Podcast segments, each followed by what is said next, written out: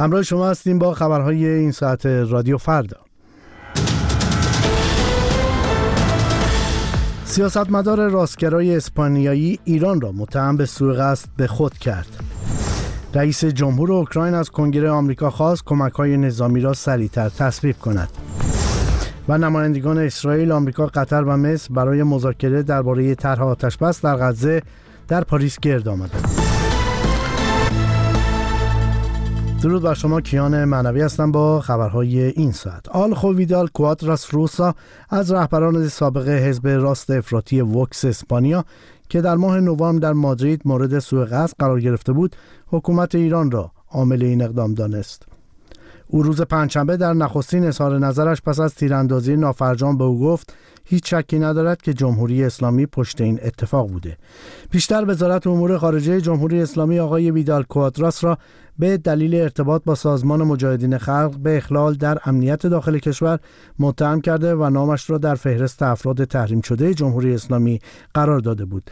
این سیاستمدار 78 ساله اسپانیایی در برخی گرد هم های سازمان مجاهدین خلق شرکت کرده و خواستار تشدید اقدامات جامعه جهانی علیه جمهوری اسلامی شده بود.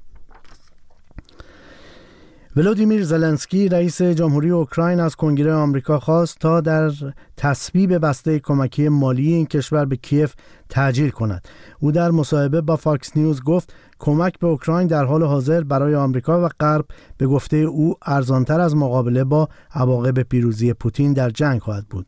پیش از این مایک جانسون رئیس جمهوری خواهان مجلس نمایندگان آمریکا اعلام کرده بود قصد ندارد به نمایندگان اجازه دهد به بسته 95 میلیارد دلاری کمک های امنیتی بین برای اوکراین و اسرائیل و تایوان رأی بدهند. وزارت خزانهداری ایالات متحده در آستانه سومین سالگرد حمله نظامی به اوکراین بیش از 500 تحریم جدید را علیه اشخاص و نهادهای روسی اعمال کرد.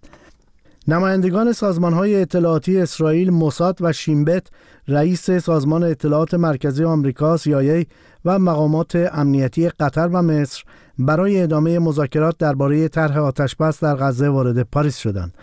قرار است در این دور از مذاکرات طرحی که بر اساس آن در قبال اعلام آتشبس موقت گروه افراطی حماس تمامی گروگانهای اسرائیلی و اسرائیل نیز دهها زندانی فلسطینی را آزاد کند به بحث گذاشته شود. روز پنجشنبه اسماعیل هنیه رئیس دفتر سیاسی حماس که برای مذاکره با مقامات قطر و مصر به قاهره رفته بود بدون اعلام موضع گروهش در مورد آتشبس به دوحه بازگشت. آنتونی بلینکن وزیر امور خارجه آمریکا روز جمعه از تصمیم